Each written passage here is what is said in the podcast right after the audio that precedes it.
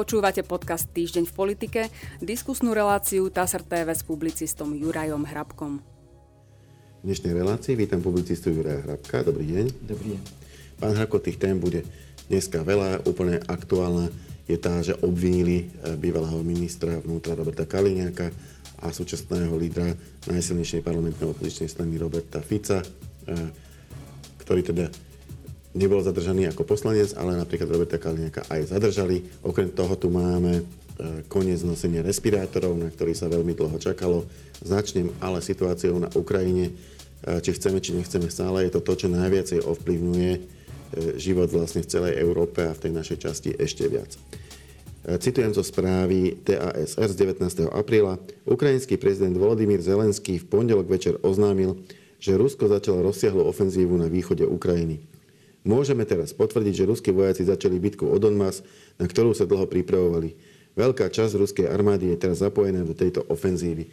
Povedal ukrajinský prezident o tom, že to nie je také jednoduché e, hodnotiť dianie v tejto časti sveta. Svedčí aj to, že už napríklad dneska vyšla informácia tiež z ukrajinských zdrojov, ktorá toto tvrdenie do istej miery spochybnila a hovorí o tom, že Rusi síce zautočili, ale nie je to taký frontálny útok, ako sa čakalo. E, to znamená, je možné, že ten veľký tlak na Donbass príde možno neskôr o pár dní, o pár týždňov. Čo sa ale ja chcem spýtať, nie je tá vojenská časť celej tejto veci, nie ste vojenský analytik, ale politická. Lebo niečo sa predsa len zmenilo, Rusko sa stiahlo z veľkej časti územia Ukrajiny, koncentruje sa len na tú východnú, južnú časť. Čo to spôsobilo v oblasti politiky a špeciálne v oblasti politiky, ktorá sa týka Slovenska?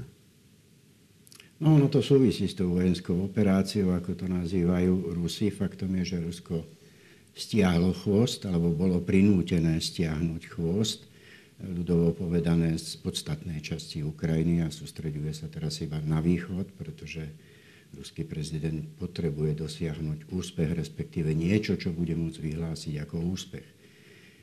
Aj on sa predsa len zodpovedá, hoci sa nám to moc tak nezdá teraz v dnešnej situácii občanom za ich život v Rusku a jednoducho nejde to tak, že by sa teraz úplne stiahol, alebo dokonca, že by povedal, že špeciálna vojenská operácia sa nepodarila. Tak toto určite, určite neskončí. No. Ako to, to politici naozaj, e, možno platí to, čo pri voľbách vždy všetci vyhrajú, keď to sami hodnotia, ako vo voľbách dopadli, e, naozaj výnimkom sú už potom tie fatálne prehry, kedy sa, kedy sa jednoducho nedá už povedať, nedá sa nájsť ten uhol pohľadu, z ktorého by to vyzeralo tak, že predsa len sa podarilo dosiahnuť ciele. Áno, ale toto nie je, nie je ten prípad. Jednoducho, ja si myslím, že ruský prezident sám určí kritéria, ktoré bude považovať za výťazné a Rusko tak bude robiť s ním. Ostatní si budeme myslieť svoje, ale Rusko a ruský prezident sám nastaví teda, že čo bude považovať za víťazstvo či obsadenie Donbasu, alebo len republik, alebo dobitie Mariupolu, alebo ja neviem, obsadenie Odesy. To už je, záleží na ňom, kreatívny je na to dosť, ale jednoducho on stanoví tie kritéria.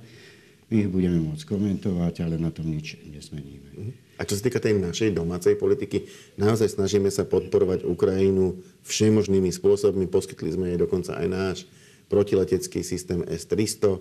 Pomáhame peniazmi, pomáhame utečencom, e, budeme jednoducho pokračovať asi v tom, ale, alebo aj tu budú nejaké posuny. Lebo napríklad niektoré iné štáty teraz sa rozhýbali a začínajú dodávať Ukrajine iné typy zbraní. To znamená ťažké zbranie, ktoré doteraz nechceli, tak teraz zrazu už aj transportéry, už aj delá, e, všetko to smeruje na Ukrajinu, aby mohla brániť aj túto časť svojho územia. No, vždy na tom zarobia zbrojárske firmy na vojne, veď to nie je žiadne tajomstvo. Ja to nedokážem veľmi dobre odhadnúť a myslím si, že nikto to nedokáže v dnešnej situácii odhadnúť práve kvôli tomu, že ruskému prezidentovi nie je vidno do hlavy. Ale nevyzerá to na, skor, na skoré ukončenie e, vojny na Ukrajine. To znamená, že aj Slovensko bude zatiahnuté dovtedy do tej vojny, kým tá vojna bude trvať. Čo znamená zatiahnuté do vojny? Akým, no tým, že budeme podporovať neustále Ukrajinu, pretože Ukrajina to podporovať bude.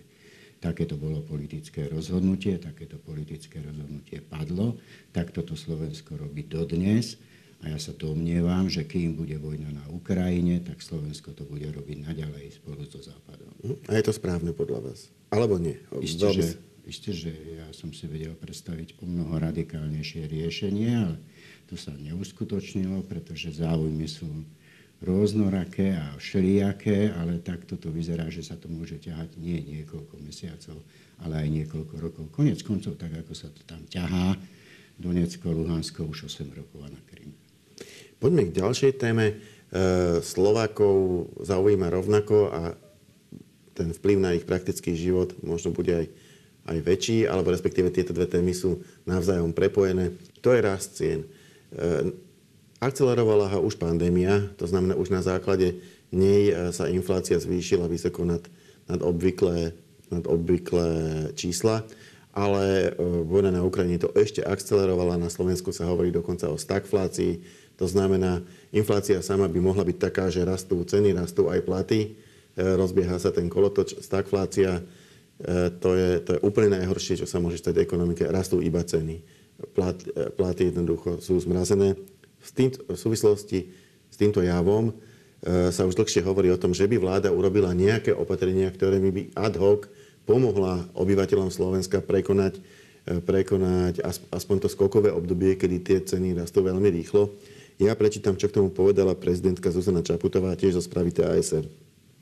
Je najvyšší čas, aby vláda predstavila svoje riešenie v súvislosti s pokračujúcim rastom cien, zdôraznila 19. apríla prezidentka Slovenskej republiky Zuzana Čaputová. Podľa analytikov rast cien najviac ukrojí z rozpočtov nízkopríjmových domácností. Na dvojcifernú medziročnú infláciu 10,4% z marca upozornil Inštitút finančnej politiky Ministerstva financí Slovenskej republiky už pred niekoľkými dňami.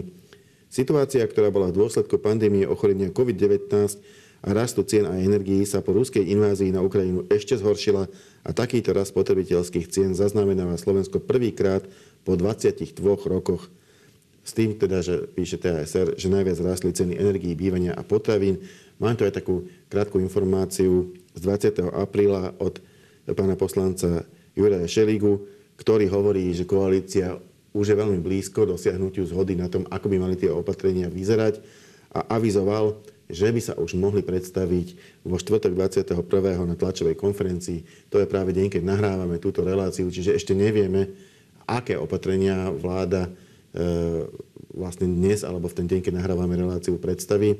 Preto sa skôr opýtam tak vo všeobecnosti, aké sú vôbec reálne možnosti štátu e, pomôcť v situácii, keď, keď e, inflácia rastie tak, že len, len vlastne medziročná v rámci marca je vyše 10 Nie sú tie očakávania občanov možno aj trochu nerealistické, že s tým štát dokáže niečo veľmi veľké urobiť?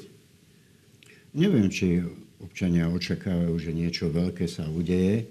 Aké sú možnosti vidíme v okolitých štátoch, kde k takýmto krokom, kompenzáciám už pristúpili, či to je Česká republika, či to je Maďarsko, či to je Polsko, či sú to ďalšie krajiny. Iba Slovensko v tomto zostáva nejakým spôsobom osamotené. Tu vládna koalícia neustále iba diskutuje. Diskutuje dnes, áno, tak to bolo povedané, že predstavia tie opatrenia, no ale to nie je koniec, to môže byť iba začiatok niečoho, pretože tie opatrenia potom treba pretaviť do reality. To znamená, musia byť schválené vládou, musia ísť do parlamentu, predpokladám, tak ako bolo avizované, že to bude vyžadovať úpravu zákonov. A to, čo je, a tam je ten osud ešte neistý. Obzvlášť teda, ak sa to stane naozaj, že SAS dáva od toho ruky preč. Uvidíme, nakoľko dá SAS od toho ruky vpreč, či to v parlamente podporí alebo nepodporí. To už bude potom záležitosť parlamentnej taktiky. No, to je druhá. Opozície, to je druhá strana mince, čiže ešte to ani nemusí výjsť, pretože bez SAS už nemá vládna koalícia väčšinu. Samozrejme, tie úpravy sa dajú schváliť v inom prípade, alebo v tom najkrajnejšom aj cez 39 poslancov. Ale hmm. takáto situácia určite, určite sa dá povedať, že v parlamente nenastane. Pretože... To hovoríte o tej modelovej situácii, keď by, keď by v parlamente e, veľká časť poslancov vôbec nebolo, alebo by sa neprezentovala, zaprezentovala by sa len 76 poslancov, to znamená tá minimálna, tak, minimálna časť na to, aby vôbec mohli hlasovať a potom z nich nadpolovičná väčšina. To je tých 39 poslancov, ale to je iba scenár, ku ktorému určite teraz nepríde, pretože toto je téma pre opozíciu. Opozícia to bude využívať, bude hľadať vlastnú taktiku. No podstata je toho, že vládna koalícia e, je schopná pokaziť aj to, čo sa pokaziť nedá a to vidíme práve teraz v tomto prípade, pretože tie skúsenosti z iných krajín ležia na stole už niekoľko týždňov. Tam sa tá pomoc ľuďom dostáva už niekoľko týždňov, niekoľko mesiacov. Tu sa možno vymýšľa nejaké koleso, to uvidíme, keď to vláda vládna koalícia teda predstaví, o čom to bude, ale potom to ešte stále musí presadiť. Inými slovami, reálne očakáva tú pomoc bude možné, možno v polovici mája, alebo ja neviem kedy. No, to sa uvidí, ako to naformuje. Ja som tam videl ešte druhú stránku toho, každá takáto pomoc zaťažuje štátny rozpočet. Štátny rozpočet dostal zabrať už kvôli pandémii a to veľmi výrazne. Zadlženie Slovenska výrazne narastlo. Čím neskôr sa e, tá pomoc schváli, no tak tým menej ten štátny rozpočet zaťaží. Možno v tomto zase na konci roka my budeme mať výhodu. Tie štáty, ktoré už od januára kompenzujú nárast cien, budú mať väčšie výdavky. Je to možný uhol pohľadu, no ale tu ide o to, aby ľudia vôbec prežili. Tu nejde, nejde o nič, to poprvé. A ten štátny rozpočet je občanov vláda s ním ho má iba spravovať a zaobchádza s ním, ale je tu pre ľudí, nie pre vládov, nie pre, nie pre ministrov, aby si tu zorganizovali nejaké lotérie, nejaké celoplošné testovanie, proste čo tam utieklo veľmi veľa peňazí, ktoré mohli byť použité úplne iné. No, poďme k ďalšej téme. E, zacitujem zo správy TASR z 20. apríla. Národná kriminálna agentúra obvinila expremiéra a šéfa Smeru SD Roberta Fica a ex-ministra vnútra Roberta Kaliňáka. Pre sa to potvrdil hovorca prezidia policajného zboru Michal Slivka. A ako prvý upozornil na, tieto, e, na toto dianie denník N, podľa ktorého e, čelia obvineniu zo založenia a zosnovania zločineckej skupiny. Kaliňáka mali policajti podľa denníka zadržať, keďže Fico je parlamentným poslancom, na jeho prípadné zadržanie je potrebný súhlas Národnej rady Slovenskej republiky. Tam bude podotázka, či na zadržanie, alebo na to, aby bol umiestnený do kolúznej alebo teda utekovej alebo takejto nejakej predbežnej väzby. E, oboch mali podľa medializovaných informácií obviniť aj z ohrozenia daňového tajomstva. Tak začnem tou, tou čiastočnou otázkou. E, je, je v moci parlamentu vydať súhlas na zadržanie poslanca Národnej rady, alebo je to tak, že je ho možné zadržať iba vtedy, keď je prichytený priamo pri páchaní trestného činu a s týmto parlament nič nemá. Presne ide o to druhé. Musí byť prichytený a zadržaný. To znamená, že následne už sa zadržať nedá. Ak nie je zadržaný okamžite pri páchaní trestného činu, ide domov, už nie, nie je možné ho zadržať ani na druhý deň. Musí byť hneď vtedy. Ja mám rád fakty, nie politické rozprávky. A medzi tie politické rozprávky rátam teda aj tú rozprávku o zadržaní, o možnom zadržaní Roberta Fica. Myslím si, že Robert Fico môže pokojne spávať. Jeho nie je možné zadržať. Ale je možné ho vydať e, do takej tej predbežnej väzby, v akej nakoniec už v tomto volebnom období bolo veľké množstvo e, osobností, o niektorých by sme to ani naozaj neboli povedali, podnikateľov, e, alebo aj bývalých, bývalých ľudí z prostredia orgánov trestnom konaní. Čiže na toto parlament súhlas môže vydať. To znamená, ak by ak by požiadali orgány činné v trestnom konaní o takúto väzbu a schválil by ju súd, tak parlament môže vydať poslanca a pôjde do väzby. No, tú žiadosť musí podať generálny prokurátor Maro Žilinka, ktorý ním momentálne je. Ak tú žiadosť podá, tak samozrejme ide do parlamentu. Predseda parlamentu ju má prideliť mandátovému a imunitnému výboru ktorý by mal zhrnúť všetky okolnosti, ktoré k tomu vedú, to znamená umožniť vyjadriť sa aj dotknutému poslancovi a predložiť svoj záver e, plénu parlamentu, pretože nikto o tom ani mandátový a imunitný výbor nemôže rozhodnúť. Iba plénum parlamentu môže rozhodnúť o tom, či súhlasí, aby bol poslanec zatý do väzby. Jak mimochodom je pekne vidno, ako je naša politická scéna, scéna strašne polarizovaná, pretože už včera, keď podľa mňa nemohli mať e, strany naštudované to, to obvidenie, e, sa hneď a v celku jednoznačne vyjadrili e, strana Hlas SD, že nepodporí prípadné takéto hlasovanie, naopak strana SAS a závodí, že ho určite podporia. To znamená, bez ohľadu na to, čo v tom obvinení je, sú už niektoré koaličné strany rozhodnuté poslanca vydať, lebo je to Robert Fico a jedna opozičná strana poslanca nevydávať, lebo asi je to Robert Fico. Neviem, či je takýto prístup v poriadku.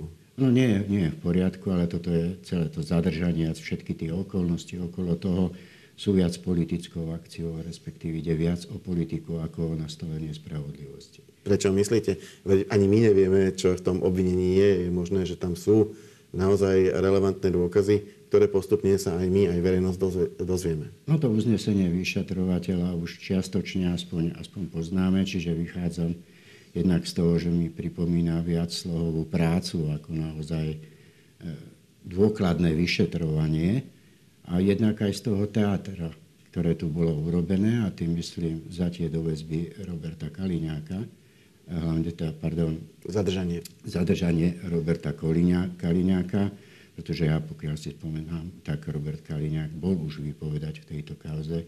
Nebolo ho treba zadržiavať, ale práve to, že sa to urobilo takto, verejne, tak to získalo ten politický nádych, ktorý to nemuselo mať. Akože zlapali ich. Áno, zla, zlapali ich, presne, presne tak si to myslím, pretože sa domnievam a vzhľadom na to, že Robert Kaliňák už bol vypovedať dobrovoľne, teda keď ho pozvú, tak prídu, takisto ako keď Robert Fico dostal, dostal predvolánku, tak určite sa tam dostaví. Ak by sa nedostavil, potom je už dôvod ho začať naháňať ale Robert Kaliňák by na ten výsluch išiel a tam ho mali zadržať. Mm. Tak by, ak by nešlo o politiku, tak by sa to uskutočnilo práve takto. Len ten politický signál je, je obrovský, že zlapali teda ex-ministra, ex-ministra vnútra a samozrejme prebilo to okamžite všetky iné možné témy, vrátane témy, ktoré uverejnil jeden časopis, ktorý zverejnil eh, komunikáciu medzi už nebohým generálom Lučanským a ministrom vnútra Romanom Mikulcom. No ale nevieme zase. Ja, ja nebudem dávať ruku do ohňa za nejaký časopis. Ist, ist, že nie. Či, či to bola autentická komunikácia napríklad. Áno, ten časopis to tvrdí, samozrejme treba to overiť, ale tu už nikto nič overovať nebude, ale tá komunikácia je veľmi nevýhodná pre ministra vnútra, pretože ukazuje zasahovanie do záležitostí, ktorých zasahovať nemôže ani nesmie, ale toto všetko pôjde teraz ľadom, pretože hod témou je, zadržali Roberta Kaliňa.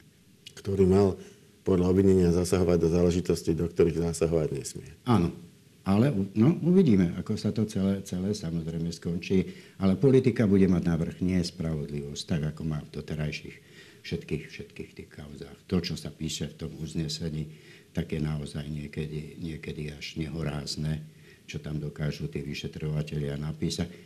Takto to skrátim, bude záležať na prokurátorovi a celý ten postup je taký. No tak buď sa rozhodne o vzatí do SB aj Roberta Kaliňáka, aj Roberta Fica a k tomu dá parlament súhlas, alebo sa nebude rozhodovať, nikto nebude žiadať pre nich väzbu.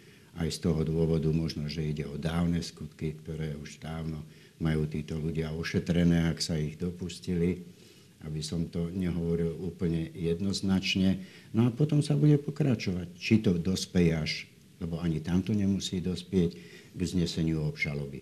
A keď to dospeje k zneseniu obžaloby, no tak sa potom všetci budeme musieť čakať na rozhodnutie súdu a veriť teda, že nepôjde o politické rozhodnutie, ale že pôjde o spravodlivé rozhodnutie. Poďme teda z tejto roviny, kde naozaj možno by sme potrebovali aj viacej informácií, aby sme ju nejak lepšie analyzovať do roviny, kde sa to dá možno ľahšie, lebo už máme isté skúsenosti s tým, ako tieto veci fungujú. To je politická rovina, rovina preferencií. Už sa na to pýtali aj, aj novinári.